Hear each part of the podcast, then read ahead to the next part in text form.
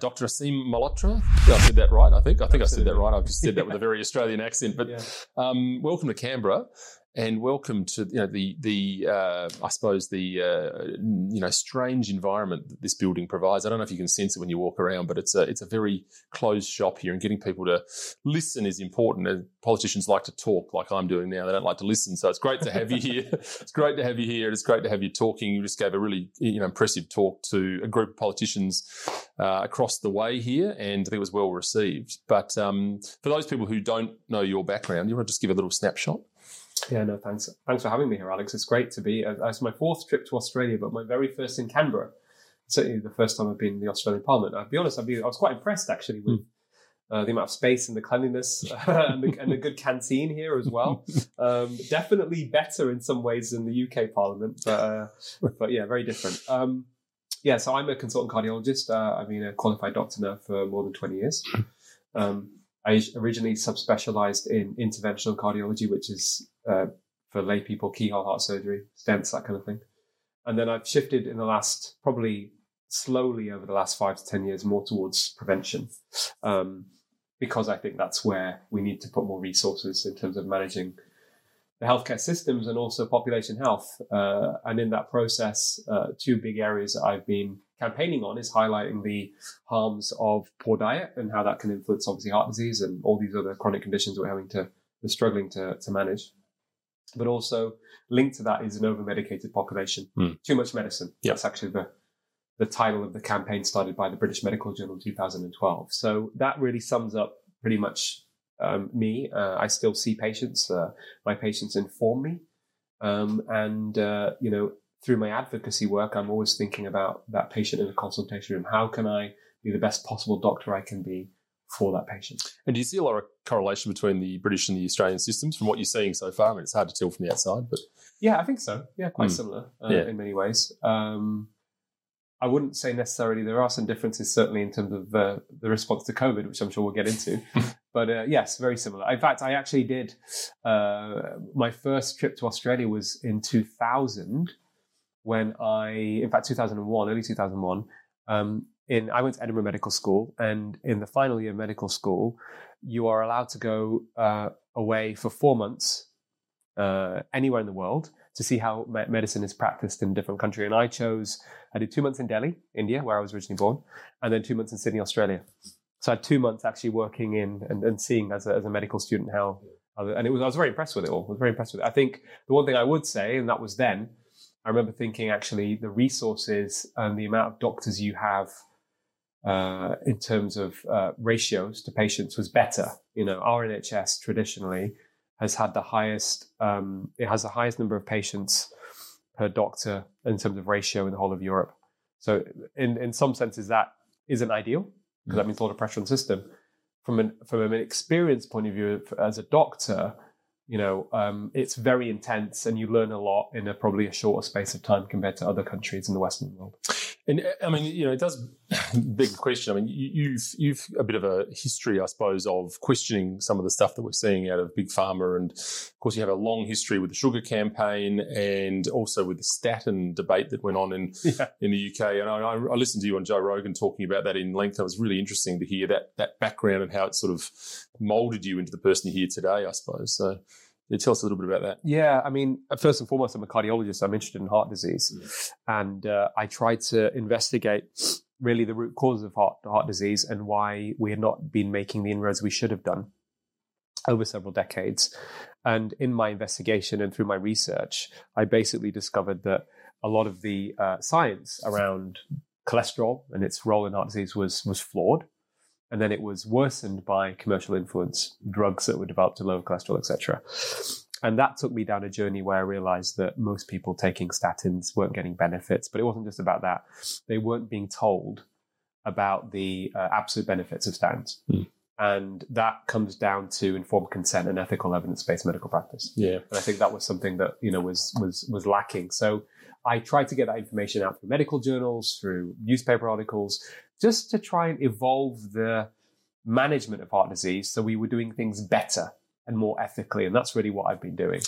And are you noticing? I mean, there's obviously a, um, you know, this is this is a big uh, big involved industry now. Big Yeah. pharma is Yeah. a big, uh, you know, it's been described as the medical industrial complex in a Yeah. sense. Um, I'm really interested in that interplay between the journals, the media, and the big pharmaceutical companies as well, and uh, what you know what that means and how it looks. And uh, has that changed over the years? Do you think, or is that a new material fact? This kind of almost you know closed shop approach to uh, uh, to, to to to medicine with big pharma. I mean, is, is is it something new? We've we've seen various scandals, if you like, Vioxx and others along the way, but it, Yeah. it feels like it reached its apex in the last Yeah. couple of years. No, I think yeah, you're right. What we describe it as really is a corporate capture of medicine and public health.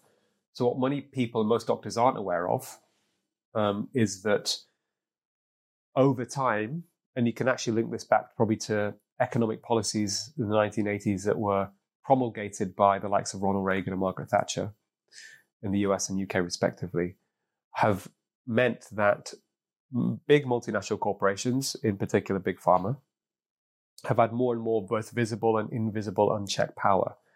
So when you look at medicine, for example, you know we now have a situation where most of the funding to academic institutions, when it comes to medical research, comes from the pharmaceutical industry. It didn't used to be that like that in the 80s. It was a minority of the funding. Most of it was publicly funded or government funding. And you raise the issue of medical journals again. Medical journals, most of the high impact journals rely on funding from pharma, or they certainly profit from the funding from pharma for advertising, and also something called uh, paying for reprints of articles. So if the drug industry fund a study, produce certain conclusions on a new drug and its benefits, they will publish it in a medical journal, and then they will pay the journal for reprints of those articles, which is then used as marketing material. So drug reps will go right with these hard copies, and then as for us as doctors, most doctors don't know this, we then utilize that information that's published in the journal, and we perceive it. And I was one of these people for a long time as gospel truth. And over time, I've come to realize that you know most of that uh, published research is uh, to some degree misleading. Often it's completely false, and then that biases the decision making when it comes to clinical decisions in the consultation with doctors and patients. So I look at the big picture and I look at the the smaller picture, what's going on in the consultation room, and how does what's going on in the wider world influence what happens to these patients. And the reality, unfortunately, Alex, is or in many countries around the world, I'm sure Australia's are probably there as well, our health is actually not getting better, it's getting worse. You know, the obesity epidemic is one issue. We've now got stalling life expectancy in the UK since 2010. We've got more people living with chronic disease, which means people are getting sicker. US has lost two years off of their life expectancy. It basically means health is getting worse. So the question is why? What role have the medical profession got to play in that? And for me, a big component of that is that we are not actually adhering to the principles of ethical evidence based medical practice, making clinical decisions on unbiased information that benefits patients. And some of it also is, again, socially determined, the wider food environment, how the food industry, like tobacco, manipulate information, how they target children with advertising of junk food, how they even manage to be uh, convince people to eat foods that they market as healthy, which are actually having the opposite effect on your health.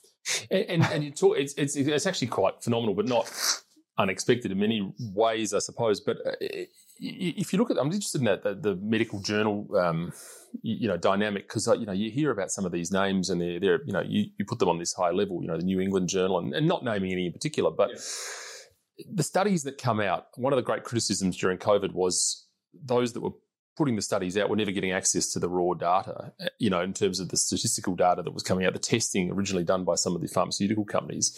Is that an endemic problem with the journals? I mean, you say they're not, they're not repeating, or they're perhaps not um, given access to all the information before yes. before they before they come to a conclusion. Absolutely. So what happens is this is the process people need to understand. So, and this is, in my view, unethical and, and undemocratic as well, because I think when most people are told what I'm about to tell you, they would be probably either shocked by it or at the very least they'll say this is unacceptable. Mm. Drug companies do most of the clinical research now that influences guidelines on around the world on drugs that get approved for use in the population. They conduct the re- they design the trials themselves. they do their own, their own analysis.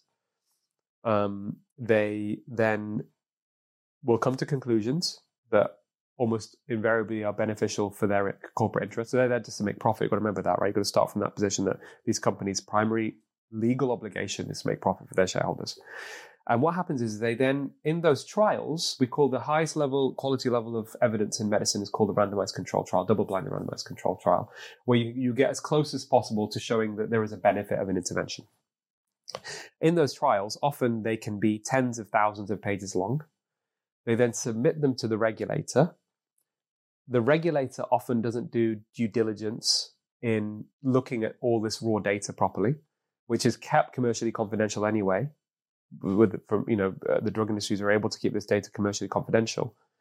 And they rely on the summary results quite often of the pharmaceutical industry which people think that's a bit strange because you know what makes it worse alex which i've been pointing out here in australia is that the regulators themselves many of the big regulators around the world take considerable amounts of their own funding from pharma so an investigation in the bmj in 2022 actually done by an Australian, brilliant Australian investigative medical journalist, Maryanne Demasi, revealed that 65% of the funding of the FDA in the US comes from pharma, 86% of the MHRA in the UK comes from pharma.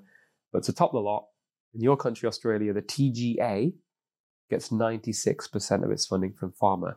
Now, I'm not saying that those people who are, those regulators are deliberately malicious or doing things for the purposes of making money and deceiving people. But at the very least, what it does is it introduces a significant conflict of interest or bias in their decision making process. And it isn't just about the fact that they are taking user fees for, uh, you know, for evaluating the research that are being sent by pharma on drugs.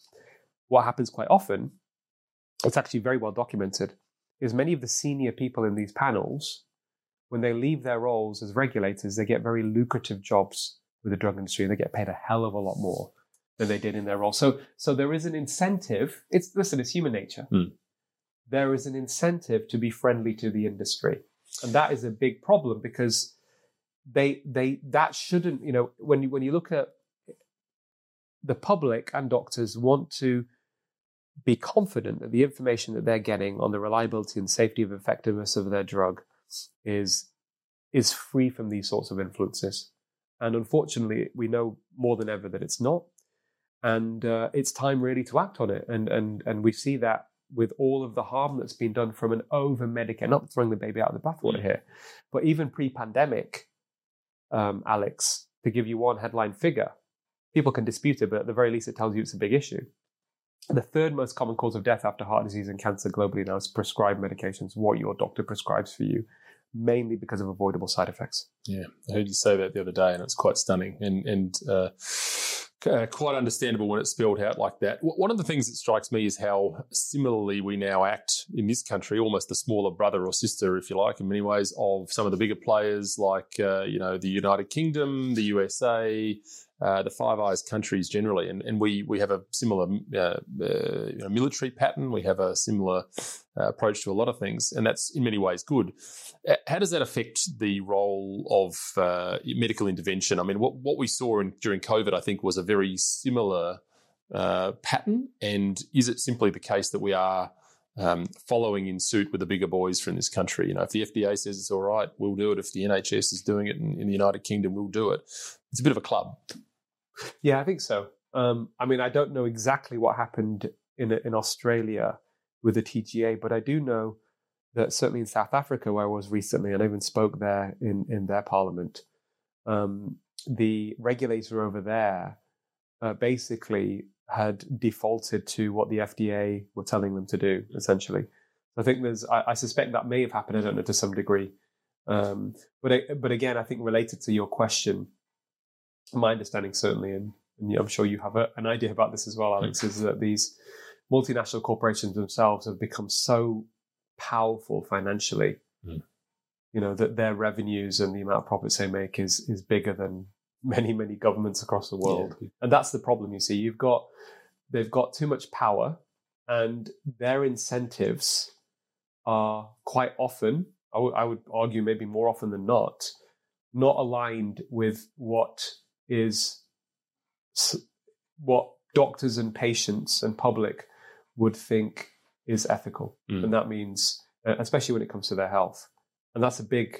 Um, there's a big conflict there, actually. And this, and this has been a problem for a while, as we say. So we're not, we're not, we haven't touched on the issue of COVID in the in that in that period. This is, you know, obviously there were a lot of uh, questions about some of those uh, drugs, Vioxx, we've talked about a little bit. But um, take us back to the beginning of COVID, sort of 2020, that, that period. I mean, uh, it, it's, it was a unsettling period for everyone, I think. Yeah. Um, but it certainly does set the framework for what happened after the event, the fear, the unrivaled publicity. Um, beginning of 2020, where was your mindset on on what was happening? Listen, mate, at the very beginning, like everybody else, uncertain what was going on, fearful. Mm-hmm. We were seeing all these, you know, media stories coming out of China, Italy, you know, um, hospitals apparently overrun at that point, um, people dying. And I think, you know, most of us weren't really sure what we were dealing with. And probably looking back now, had a grossly exaggerated fear of what COVID was going to do to the extent, in fact, um, one survey in America early on revealed that 50% of Americans thought their risk of being hospitalized with COVID was 50%. I mean, that's massive. I mean, that's crazy figures.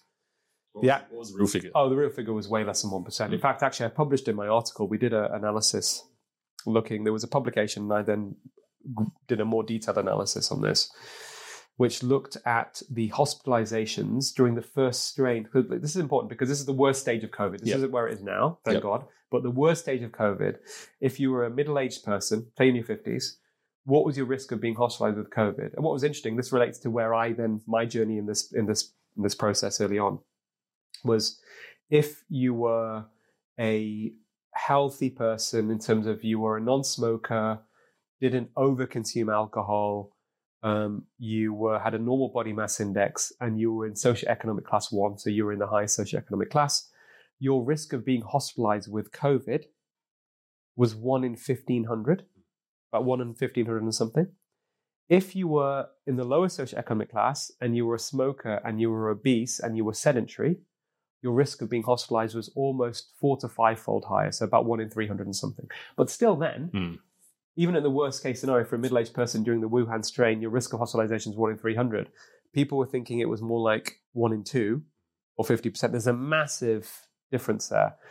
That's important as well, um, Alex, as I mentioned obviously in my, in my lecture, to just uh, understand with empathy that the exaggerated fear meant also people were less likely to uh, engage in critical thinking, right, because of fear, um, more likely to be compliant with their governments right?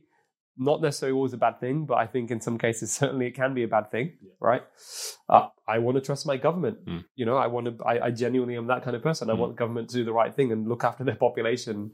So uh, that's that's an unfortunate side effect of it all. Of course, fear anyway. Living in fear is not healthy. Mm. Certainly, there has to be a proportionate fear, but not an exaggerated fear. Mm. Because fear itself, I know that as a cardiologist, stress and fear kills people. Right. It actually damages the immune system as well. So paradoxically, the exaggerated fear probably made people more sick from COVID as mm. well. Mm. Mm. So you've got all that thrown in. And then for me, then once I'd understood, one of the first things I did is I looked at the first publications, the data coming from Italy in terms of who was dying, how old were they, were there any associated conditions. And the first thing, and I'll never forget this, the average age of death from Italy during the first wave of COVID was 81.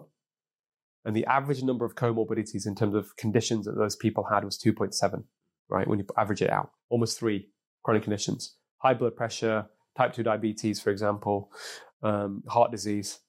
That's my area. So I figured out quite quickly, and there were some publications coming out showing that once you exclude the elderly, and you know vulnerable elderly in particular, not all elderly, vulnerable elderly, your risk of dying from COVID or being hospitalized was was strongly associated with excess body fat and obesity. Mm. So very early on, and when I realized that was the case, and it was quite clear in the data, I said this is the time governments should be telling their populations while there are lockdowns, whether you believed in lockdowns at the beginning or not, or whatever else, is to eat healthy. Because I know as a cardiologist from my previous research that dietary changes can massively improve risk factors mm. for heart disease, which are also linked to COVID infection and severity within just 21 days, Alex, mm. of changing diet. Yeah. 21 days, not months and years, 21 days. And in all of that, of course, we talk about vitamin D and all these things that didn't get, you know. So I started campaigning actually at the beginning to highlight this. And this was, I remember, in fact, I think it was March or April 2020. I went on Sky News because I have a lot of interaction with media and I know across all channels and I've written for every newspaper, I write medical journals. So I got on Sky News and I remember telling Steve Dixon, who was a presenter, and he was on my side. I said, explained it all to him. and he was totally with me on it. But it's one news story at one time. It wasn't printed in the press, and I kept hammering this message again and again and again. And then Boris got sick and went to hospital, mm. and I straight away thought, oh.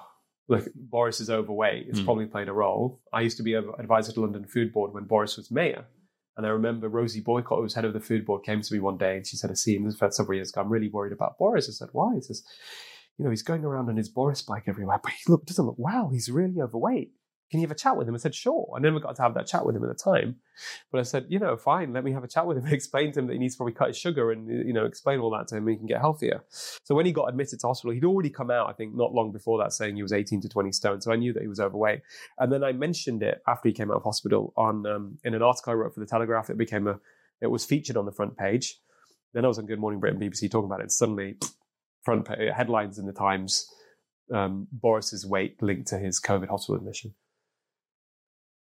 luckily Boris accepted it actually, and, and, and Matt Hancock then contacted me and asking me to ask me to advise him on the links, and he was Secretary for Health at the time, on the links between COVID and obesity. And I wrote to him, I was very clear with him because I'd spoken in Parliament a year before and met Matt around reversal of type 2 diabetes with low carb diets. So, and he in fact apparently lost weight on following my diet plan, two stones. So he kind of trusted me on these things. Um, and then he, and I said to him, listen, ultra processed food is a major issue around the world. Half of the calories in the British diet, ultra processed food, I suspect it might be similar in Australia. Yeah. Comes out of a packet, has five ingredients. Don't eat it. That's, that's my advice. Yeah. But that's half of the diet for a lot of people. Yeah. Um, and uh, you should learn lessons from how we tackle tobacco and apply that to, you know, regulatory change here in the UK regarding ultra processed foods. And I said to him very rapidly, you'd see an improvement in population health and even if there wasn't that much of a big impact in the short term, which there would be, I said, Matt, you know, COVID is a fast pandemic that exploited a slow pandemic of chronic disease. Yeah. And there may be another, who knows when the next pandemic is going to happen. If one, God forbid, it doesn't happen anytime soon, but if it does, if the population already uh, healthier, their baseline health is already better, you wouldn't even have to even think about things like lockdown yeah. because you know people's immunity would be probably better, etc., and then we deal with it better and be less, you know, less on. So that's what I said to him, and he kind of acknowledged it. And there was a news story on it, uh, and then I think the Times newspaper a couple of months, a few months later, did a front page saying Boris's drive to, you know, wage a war on fat in terms of obesity, you know, linked to what I'd been doing. But uh, yeah, we haven't made much progress, unfortunately, in terms of policy change yet. As for all in time and energy, that's the stuff that doesn't uh, doesn't affect the shareholders' bottom line, I no. suppose. So so it's of uh, of less perhaps uh, interest, which is a shame. But um, you, you, you clearly went on a bit of a journey with uh, the COVID vaccination. Yeah, uh, and yes. and it's and it's hard. I, I, mean, it's hard for doctors in particular. It's been very hard for doctors in this country because yeah. they've been uh, set upon by the medical regulator AHPRA and uh, and uh, you know and and also just the community generally. But yeah. um, it's a pretty big deal for someone you know who's an eminent cardiologist to take that plunge. What did that look like, and how, where did it start? Yeah, I mean, to be honest, in some ways, for me, it was easier for me to come out and say we've got it wrong and we we should change our minds on this because I'd been doing that throughout my career anyway. Yeah, so to some degree, I was a little bit desensitized. I wasn't worried about that, and also part of being a good doctor, Alex, is you have to, when the evidence changes, it's your duty to change with the evidence. Hmm. You can't be stuck in your old ways. And also, patients want you to be honest. And, and we know that traditionally evidence evolves in medicine quite quickly. I always say medicine isn't an exact science, it's an applied science. Hmm. It's more of an art, it's a science of human beings, and it's constantly evolving and changing. So we have to be open to that. So I was always open to that. But I never expected this to be the case with a vaccine because I've placed traditional vaccines in a very special category. Hmm of, of being safe and effective. Mm. Just perspective for people here, traditional vaccines, serious adverse event rates are thought to be about one in a million, right? So very, very rare, and therefore fair to call them safe and effective. And that's where I was. Um, and therefore, I took two doses of the vaccine, initially thinking I'm going to protect my patients. Went to Good Morning Britain in February 2021 to help tackle vaccine hesitancy in people from ethnic minority backgrounds who were high risk. That's at that stage we were only when we were rolling out at the beginning. I don't know if you remember this, but there was only the the the the the thought making the thought processes from policymakers was we are only going to offer this to people at high risk. Mm-hmm. Right, that's how it started. So that's where I was. And then the evidence started to accumulate and change over time. One of the things when I look back, not at the time, but several months later, was my my father, who was vice president of the BMA, British Medical Association, a retired GP, He suffered, and what at the time was an unexplained cardiac arrest. He was a very fit man, and he was cardiac history. His post-mortem findings at the time didn't make sense because he had two severe narrowings of his of his three of his major coronary arteries. I thought that doesn't make any sense. How's that happen? I don't get it. And then later on, evidence started to come out. It's now been is very strong evidence now showing that the mRNA vaccines, in particular, he had two doses of Pfizer six months earlier, causes an acceleration of heart disease. So if you've got something mild and mild furring that isn't going to give you a problem, say let's just say for example for 30 years, suddenly in six months it's giving you a heart attack. That's bad. Mm. And that's when I started to really look into this in more depth. And when I did and realized that it was a really bad situation, I then campaigned um, after, first of all, helping to overturn vaccine mandates for healthcare workers in the UK that was introduced. You know, it, they were going to introduce that and make it into legislation, and I helped campaign to overturn it through private conversations that got through to Sajid Javid, also going on mainstream media about it.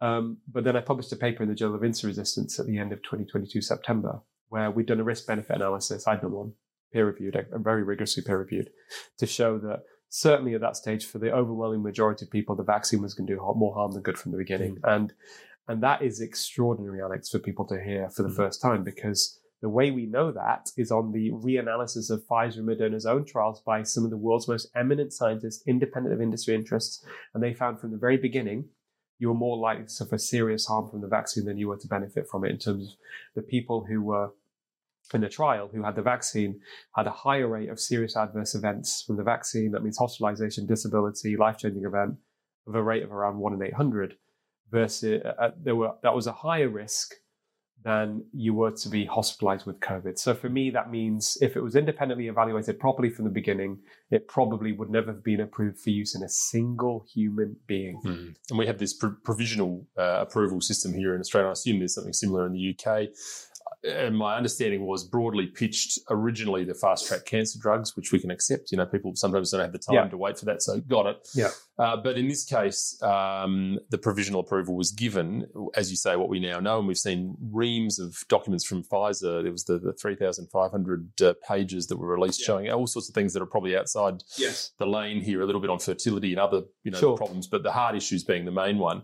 Um, it, it's uh, you know it is ultimately, I think, very um, difficult for doctors. One of the things I had been very, very disappointed with in in, in Australia has been the lack of medical um, pushback. But I understand that because there was a lot of concern over being the ones that that's, that set up. Yeah. Was that regulatory framework similar in the United Kingdom? And does, does speaking out against this regime, the vaccine regime, does that um, you know, there's that that cause you, have had you've had uh, you know problems with uh, you know regulators and name yeah. calling and presumably oh, yeah. family and friends as well. Yeah, absolutely. So um, it's a similar problem across the whole world. I think Australia, unfortunately, from what I could see, which horrified me, I think was much more draconian in the sense that I can still speak out, mm. I can still ask the question, and of course, there's potential pushback and referrals to regulators, etc. Mm. And, and, and that's all happened with me. Although touchwood, luckily, I'm fine mm. so far. Partly because a lot of my work has been with the very people who are part of those panels. I've published with some of these people. They know that I come from an ethical perspective, mm. and even if they may not agree with me, they probably know that I'm making le- some legitimate arguments that they can't really you know, cannot really uh, rebut in a strong enough way. So I suspect that's some of it. But certainly here, it wasn't just the fact that doctors and nurses lost their jobs if they didn't have the vaccine. It was also uh, because um, it, that, that if a doctor spoke out, mm. they were faced with the possibility of almost an immediate suspension of their license pending an investigation, which made it much harder for doctors to speak out. And that suppressed the information more from the population. Mm. And therefore, many people are in this living in this bubble of uh, an indoctrination that the vaccine is safe and effective. And uh, the indoctrination is so deep, Alex, that even educated people think they're being objective. Yeah, I mean, this is the thing that I find staggering. Now, even to this day, there are GPs and doctors that I know that are still recommending, you know, that people go out. You know, you know, have you had your? Are you up to date? In fact, uh, uh, health departments are still encouraging people to get their boosters at this point. Now, that doesn't make any sense in the scope of what you know and you know what I know a little bit about. But clearly, there has been a, a, an impact on doctors. Uh, you know, potentially even just the person on the street. It's got to be something at play there that's different. The media has to play a big role in that, I think. And um, you know, I think you spoke uh, when you've spoken about it before about the uh, the impact of doctors getting a lot of their information straight from the media, and and that, that is a that is a phenomenal thing. I, yeah, the level of willful blindness here is so massive in terms of the harms of the vaccine, like the lack of acknowledgement of the harms of the vaccine. And willful blindness, let's just define it so we're all capable of it. Mm. Different circumstances. It's when human beings turn a blind eye to the truth, they bury their head in the sand in order to feel safe, avoid conflict, reduce anxiety, and protect prestige and reputations. When we say reduce anxiety, you also got to acknowledge that the, the state is that actually for a lot of people, changing one's mind can be very emotionally terrifying. Yeah. Right. So we've got to acknowledge all of that stuff mm. to understand why this behavior is there. But it's been so bad that recently in the UK, there was a case which was reported on BBC News where a young um, psych, uh, uh, he was a psychotherapist, had a doctorate in psychotherapy, 32 hmm. year old guy. He basically died, I think, about a week or two after having, I think, the AstraZeneca vaccine uh, from a clot in the brain. The death certificate put natural causes. Hmm. His wife challenged it, went to coroner's court, and eventually they said, no, this was a vaccine. Yeah. But can you imagine that? They put natural causes of a guy that died at the age of 32 was healthy, yeah. and there was a clear temporal relationship with the vaccine. Mm. But that tells you the willful that that they, they they just don't want to accept or acknowledge. Because one, I was kind of understood that I was in that mm. position for a while, thinking yeah. vaccines are safe and effective. But the yeah. problem now, Alex, what makes it worse? Okay, there were cock ups, mistakes were made. Most people don't do the right thing. We've got all of this pharma influence behind the scenes, but now the evidence is there and it's been there for such a long time. The regulators should be acting on it. What breaks the dam on this? That because we've seen we've seen there's evidence there's evidence there that these are not safe nor effective. Yeah. Um, we've seen people speak out. Is it a is it a um, a groundswell of people? I heard you talking on Joe Rogan's podcast about the you know the kind of uh, the birds on a wire effect. When we all when one jump we all jump. Yes. Uh, do you think that's getting closer? Or, yeah. yeah, I do. I think that one of the bits of evidence to suggest that we're getting closer is the lack of uptake when people have been recommended boosters. We saw it in the UK, we're seeing it in the US. I suspect it's probably happening similar here to some mm. degree, where public are ignoring being told through text messages or public health messaging that they should get vaccines, and it's very, very low. It's way less than 10%. that for me is a marker now that people, to some degree, it's because they have lost trust and mm. they know that what they were told was was misleading and wasn't true at the beginning and that's a problem. The way we handle it is we just we handle it with the, with just reiterating the facts, but also I think it's important to have dialogue and empathize with those people that don't have the similar view to us yet, because those people are well intentioned, and a lot of them, as you know, Alex, are our friends and family members. I've you know I've fallen out or had issues or even had people become cold with me who people who I care about deeply mm. purely because of this issue. And it's not that they're sitting there and listening to me and then rebutting the arguments with in a rational, evidence-based way. They just don't want to talk about it, or this is some crazy anti-vax conspiracy theory. Right. So this is a, a marker of willful blindness. One thing I found, certainly when I give my advocacy and I give my talks, and I'm always open to debate and discussion, is that when I present the information in the way where we look at psychological barriers and then the facts, wherever I've been around the world, even in parliaments, people are turned. Mm. So we can do it. It's harder, but we just need to keep trying. Yeah, and, and you spoke about this being a, a more of an uh, object of psychology over science, if yes. you like, and and there is that, isn't there? I mean, was, as time goes on, perhaps, and the uh, you know the, the fear drops uh, and that that sort of culture of fear that we had drops perhaps that becomes more yes. uh, people become more um, hopeful okay. but i mean you can well imagine that there are people that are worried of course having been through a regime of these injections and don't want to hear it that's probably part of it as well um, but you, have spoken before and, and, of course we don't want names but the, the, the number and, I, have got them as well by the way people who are quite well known that have approached me and, and you've said that as well who've had problems but still won't make that next step. Do, do, you get the sense that we're getting close to, you know, to some some people? Because because of course I can understand the reasons why they don't. Because every time somebody does do this, like yourself, or they get attacked. they get attacked. I quite like it. Uh, yeah, I mean, yeah. I'm happy. I yeah, you got to yeah. have a thick skin. You know, you got to have a thick skin. Well, well, that's you know, this one of I've got many inspirations throughout my life, but one of them I learned a lot from Mahatma Gandhi, and he says, mm. you know, first they ignore you, mm. then they laugh at you, then they fight you, then you win. Yeah. So if you're getting attacked, you're over the target, you're yeah, making progress. Yeah. I see that as a sign of progress, and that's happened when that happened to me uh, early on in uh, this year. when I went on the BBC because they asked me about statins and I started talking about the excess deaths likely related to the vaccine. The, and it, you know, had a big impact because it went viral, had like almost 25 million views. Um, there was an immediate backlash from the Guardian and the Times, mm-hmm. you know, mm-hmm. attacking mm-hmm. me, and I was like, "Yes, that's when you know you're on." That means we're on. Yeah, bring yeah. it on. Yeah, bring it on. I like that too. I mean, the other thing as well, Alex, if you don't mind me mentioning this as well. So, in terms of the yes, there are many. I have many high-profile people, politicians, celebrities that are on my side, but mm. they're afraid to speak up. Right. But as you said before, it's about getting them together um, and trying to encourage them to all come out at the same time. They mm. can't all be, you know, if you, it's much harder to attack six people than it is to attack one person. The, uh, so, I, so I think if that's something we're trying, I'm trying to encourage more yeah. people to speak out who understand what's going on. But one of the things I found most extraordinary as well, which is very was very upsetting, is that the evidence became quite clear that natural immunity was very powerful mm. in the mm. sense that your risk of death from reinfection of COVID, if you already had COVID, was almost zero. Almost zero. Mm. Really strongly powerful. But what's worse, Alex, is if you've already got natural immunity and you have the vaccine, we've got data showing at least a threefold increase in side effects, and mm. many of those side effects are going to be serious. Mm. So the worst possible thing you can do, I mean, I would say, you know, it isn't deliberate, but I would use the word criminal mm. in an abstract sense, is to recommend people to have the vaccine when they've already got natural immunity. And something that really, and I hope you don't mind me saying this, this is my personal view. I was asked when Boris got sick, they asked me for an opinion. The media went to me, what's happening there? When Donald Trump got COVID and was going to hospital. Sky News, the me- media came to me, Dr. Malhotra, what do you think's going on here?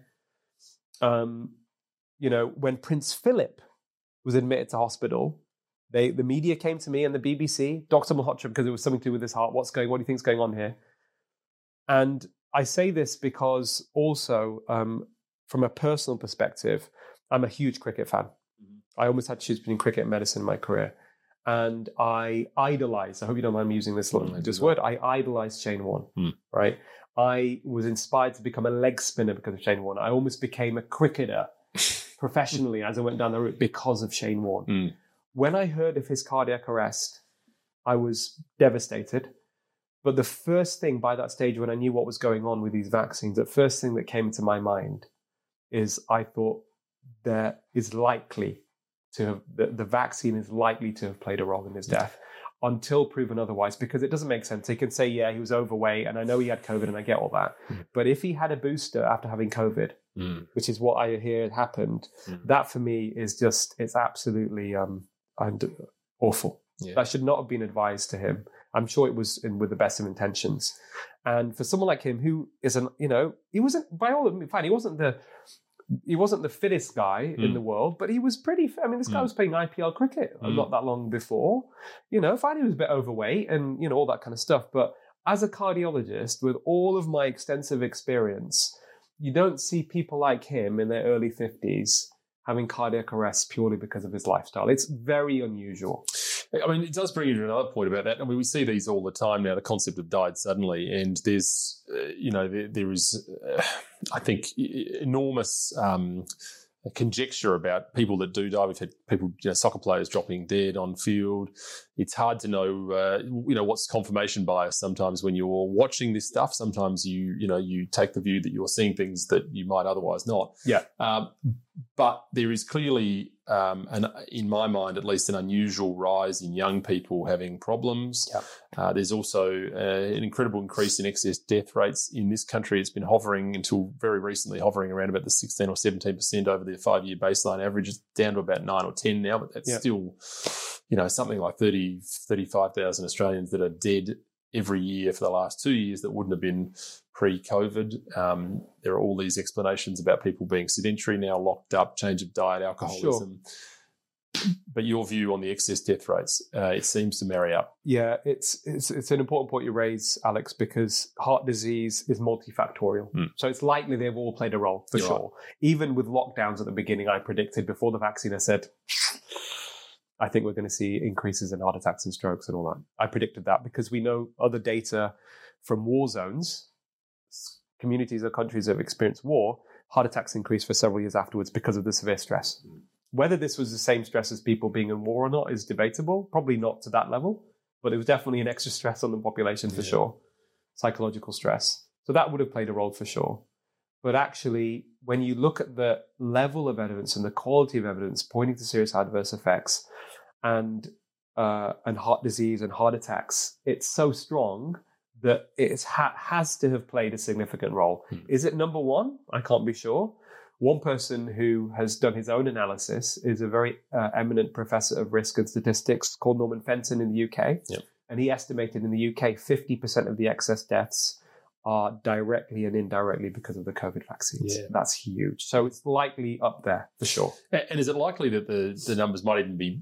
I mean, obviously, deaths are very finite and recordable, Yeah. but uh, there are uh, long-standing criticisms of the uh, adverse reaction reporting. So, Yes. I mean, these are potentially likely to be longer-term Yeah. consequences that drift on for years. Yeah. Um, Yeah. Uh, what evidence are we seeing of uh, you know of of underreporting of adverse events? Yeah, so even before the vaccines, very interesting. I looked into this. So the regulatory bodies say that re- what's reported when it comes to serious adverse events by people, by the public, by doctors that go to yellow card scheme in the UK and something called the VE, VAERS in the US. And I don't know what the name of your scheme is here, probably something It's similar. a similar acronym. Yeah. It's usually an underestimate by tenfold. Mhm. So only 10% of the true serious adverse events are reported. My dad had a cardiac arrest, which I, in a peer reviewed journal, attributed to be likely because of the vaccine. Hmm. I never reported it, Yeah.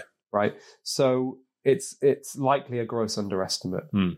Um, but the reporting we've already got is just through the roof. It's unprecedented. Yeah. I found, you know, there's something else that happened in all of this, which kind of sh- tells you how the left hand doesn't know what the right hand's doing sometimes. The AstraZeneca vaccine was in effect, but it wasn't publicized in the way that it should have been, suspended in most European countries in the summer of 2021. And the media stories were something about we, we won't use this one anymore. You can go for Pfizer because of, in quotes, rare blood clot. Hmm. The yellow card ris- uh, reports in the UK, which I looked up and I wrote about even in my paper, revealed around 800,000 reports of adverse. Some of them are going to be mild, but enough for people to report them, and some of them are going to be serious, of course. 800,000 adverse effects reported on the yellow card scheme after 9.7 million doses. It's almost 10%. And that is just Hmm. extraordinary. They then, unbeknown to me, until I'd really looked into it and been alert- alerted to this, used the AstraZeneca vaccine and still continue to use it under the name Covishield in India. Mm. And I went to India and I gave a, I went on a bit of a speaking tour there and I was in the press over there and I said, actually, up until the summer of 2021, the AstraZeneca vaccine, when it comes to cardiovascular side effects, serious ones, was worse than Pfizer. Mm. And that became a headline story over there. And it was, it was awful. I was giving talks and lectures and I had widows coming up to me, um, nurses who'd lost their husbands Mm. a few weeks after having AstraZeneca died and, they, and they're just crying. They suddenly realized, oh my God, Mm. we now know it was likely the vaccine would never made sense to us. We're dealing with something truly horrific here, Alex. Let's not, let's not beat around the bush, but we have to we have to deal with it. It is what it is. We have to face it head on. Hmm. We have to accept there will be some pushback. People have to be courageous enough to say, yes, okay, this is what happened. All of the things that happen, rushing things out, worry about the pandemic, exaggerated fear, misinformation, but we need to acknowledge it, and then we need to say we're going to do things now to help what we what I call the pandemic of the vaccine injured. It's massive, right? Do research on helping those people like get better, but also introduce. And this is where politicians come in. Hmm. Policy changes to say we are going to do everything we can now moving forward so this never happens again. Right. So, what does that look like from your Okay. from your point of view? I think the, mo- most the headline the, the big um, overview on this issue is that we've got too many people with conflicts of interest, mainly financial, making decisions over health policy. Mhm. So, drug industry should be allowed to develop drugs, but they shouldn't be allowed to test them. They should be independently evaluated. The drug uh, drug regula- uh, medical regulators, like the TGA in this country, should not be allowed to take any money from pharma. Right, interest is a huge bias, and um, I think that would be a good start. Yeah. To be perfectly honest, I think Yeah. that would be a good start. It's a conundrum, isn't it? On the one hand, um, the reason we have developments in drugs is because they're big companies, isn't it? I mean, we, we have this kind of uneasy balance there where, uh, you know, you're not going to get a mum and dad uh, shop on a high street developing a cure for cancer. You need that kind of infrastructure, but yet that drive for getting bigger and badder is actually the thing which is almost um, you know, inf- influencing the industry to give us these sorts of results. Well, well, the system actually is discouraging industry to truly innovate. Mm. So the drug industry spend 20 times more on marketing now Mhm. than they do on basic science research of new molecular entities. And it translates into the fact that if you look at, you know, data from America, data from France, data from Canada, data from Europe, most of the drugs that have been approved by regulators, Alex, in the last two decades, have essentially been found to be copies of old ones. Yeah. Mm. So this is this is changing a molecule, getting a new patent, 100%. running it out again. Absolutely. Right. It's a huge waste. Yeah. And we pay for it, the Mm. taxpayer. Mm. So think about that. So we need to change the system so they actually can start developing new, more effective drugs. Yeah. But they just they're just exploiting the system that they have helped shape, which is now having a huge negative impact on society. Yeah. So I say certainly the, the I'm, I'm with you. We don't want to throw the baby out with the bathwater because we do rely on some drugs, many drugs, and they're important and they have, in many cases, important life changing um, and life saving effects. But the overall net effect of the drug industry on society now, Alex, in the last two decades, is negative. Yeah. I want to ask you a couple of questions just about the broader picture of uh, outside the scope of the medical uh, world because we had a pretty, yeah, I think, draconian approach to COVID. You probably watched it on screens with the what happened in Melbourne, the overall lockdowns, um, and you know a fairly robust regime of quarantine, home quarantine, medical quarantine, hotel quarantine. Um, how is that playing out in the UK? I know some in the US were looking at this and thinking, "What's happened to Australia? What's going on here?" That's how it felt from the inside. That's what it felt to me. It's one of the reasons why I, I you know, have taken such a line on this. Is it, it started to not feel like Australia anymore? Is that what was being portrayed overseas? Has it had a negative impact on Australia's? Uh, um, I think the word Image. the word was madness. Mm. To be honest, Mm. I think most people looked at it and thought this is absolute madness. Yeah. yeah, yeah. it's interesting. I always- ask people overseas that because Um, well, I mean, one of the things that got attention, interestingly as well, which we, which was um, a big story here, obviously, was what happened to Novak Djokovic. yeah, This guy is fit and healthy as you Mm. like, Mm. lowest risk for COVID complications himself, has had COVID, Mm. right? And therefore he was at no risk to anybody. And we know the vaccines, by the way, weren't preventing infection or transmission Mm. for sure. Uh, ironically, the more vaccines I have, the more likely you are to get COVID. Yeah. So it was actually having a negative efficacy effect. The last thing that, you know, so glad that he stood his, dug his heels in. The last thing that would have been, you know, he should have, he, to be honest, because he now had natural immunity, he would have massively increased his chances of an adverse effect. You know, and somebody made the comment the other day, and it was very interesting. And the, the COVID vaccines, one of the things that they also do is many people suffer from feeling, you know, they, many people I've spoken to, they say they feel fatigued, they're not Mm. up to the same level that they were. Actually, ironically, him not having the vaccine is probably, with many other tennis, play, tennis players taking it, he's actually at a physical advantage over many tennis players, Yeah. in my view, because he didn't have the vaccine. Think about that. It's Yeah. extraordinary, isn't it? Yeah, it actually is. Yeah, look, he's uh, he's we, we, share an ethnic lineage, uh, Novak and I. So, Oh, right, uh, so okay. there's, a, there's a bit of stubborn writing in the Serbian gene. I got to tell you. Yeah. Uh, yeah, no, it was, it was an interesting time, and uh, and, I, and and what has this done to your relationship with the media? And because obviously you were, but you were, and you probably still are, I'm sure. But you you were the go-to person for the Guardian, the BBC. There's this interesting dynamic where now the left have become the champions of uh, of the corporate world in a sense, almost the establishment. Has it changed your interaction with uh, with the media Well- or the way they treat you? Temporarily, maybe. I don't know. It's difficult to know because I've been doing this for about 10 years and I always know Mm. news cycles keep changing. Yeah. So I, I don't know. Uh, I have many friends who are very senior journalists across the media: BBC, ITV, The Guardian, The Telegraph. You know, very senior people who are all kind of supportive, and many of them still come to me for medical advice. Mm. So they trust me Yeah. on Yeah. this. But this is even bigger than one newspaper Mm. right? This is something else going on higher up. When I went on the BBC, it was very interesting. Uh, on BBC News, they asked me to talk about statins and, and heart disease and everything, and I thought it was very relevant. I didn't I didn't hijack it. I talked about the bigger issue here. What was interesting is, and this tells you a lot, the producer that got me on immediately after I went on, they always do this if they thought was, that, that was very interesting. That Mm. was a text, something along those lines. I then got asked straight away by another BBC news channel, a regional channel, can you come on our show? And I said, I'm really sorry. I had to see a patient at the time. I had a, a patient booked in, so I couldn't. I said, I've got to see a patient. I can't do it. So the immediate reaction from the journalist was like, wow, this is really strong, which t- gets, so it means they didn't really fully know what was, Yeah. you know, And then three hours later, the same producer, oh, you appear to have veered off the topic we originally discussed. Yeah, right. Someone's got to her. Yeah. So, So I people that- need to know that. I, I hear that all the time. I've had journalists come to me privately and say, what I put into the system is not what comes out the other end of the pipe because middle management gets to it, the editorial position gets to it, and it changes. So I, I, I, and there are journalists that I know out there that would love to write this story. I don't Yeah. think they can. Yeah. And, and I think that's part of the problem here is the, the narrative's not there yet.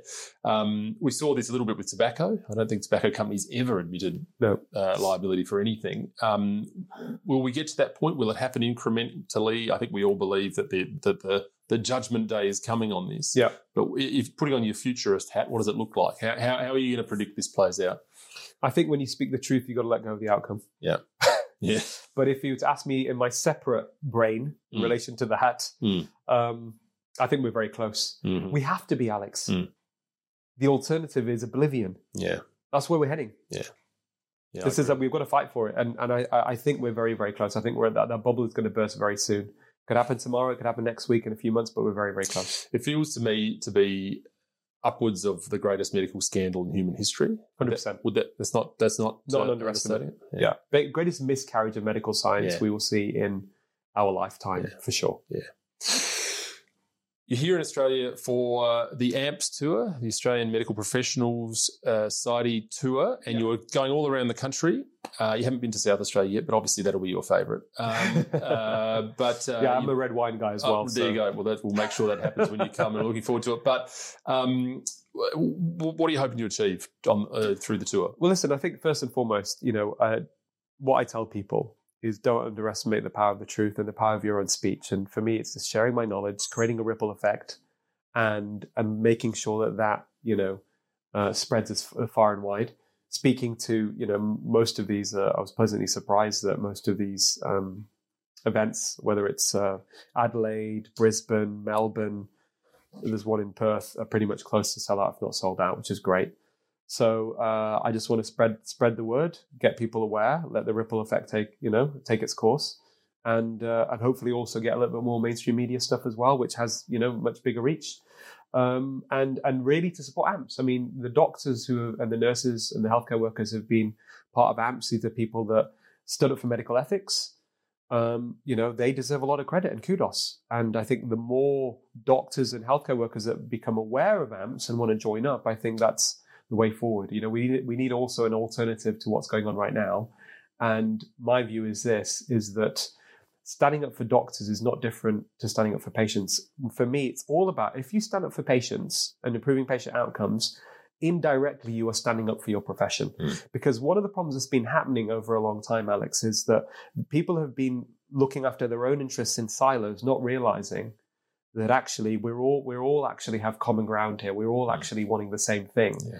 And unfortunately, what's happened in the culture of medicine to some degree is that doctors have mistakenly put often put their own interests ahead of the interests of patients. Mm. Doesn't mean they don't look after patients, though. Do but if there's a choice Yeah. where they've got to decide between looking after the patient interests and their interests, they look after their interests. But actually, it's detrimental to their interests because not helping the patient means that we have more sickness, more chronic disease, more pressure on the system, Mm. more mistakes, less morale. One of the most satisfying things that I have found in my journey in this process, where I've been shifting the balance and talking about informed consent more and getting people into lifestyle changes, is patients start to get genuinely start to get better. Mm. And there's nothing more satisfying for a doctor than a patient that has that you have impacted their, their lives in a positive way. You got them across the line. Well, thank you for coming. Thank you for coming to Canberra. Thank you for coming to Australia, and thank you for sharing all of this. It's been uh, it's been really really interesting. We go on for hours, but you've got plenty of things to do, and uh, I really uh, really appreciate the chat. And looking forward to the Adelaide event, uh, where I think you're gonna you're gonna pack it out. We've got lots of hundreds and hundreds of people coming, Yeah. and um, that's the way this is going to be. I, I've got the view with the uh, social media environment, the mainstream media environment, that these town halls are critical. So Yeah. um, thank you for taking the time to do it because it only happens if people are willing. Thank you, mate. Appreciate Yeah. it. Thanks for coming. Cheers.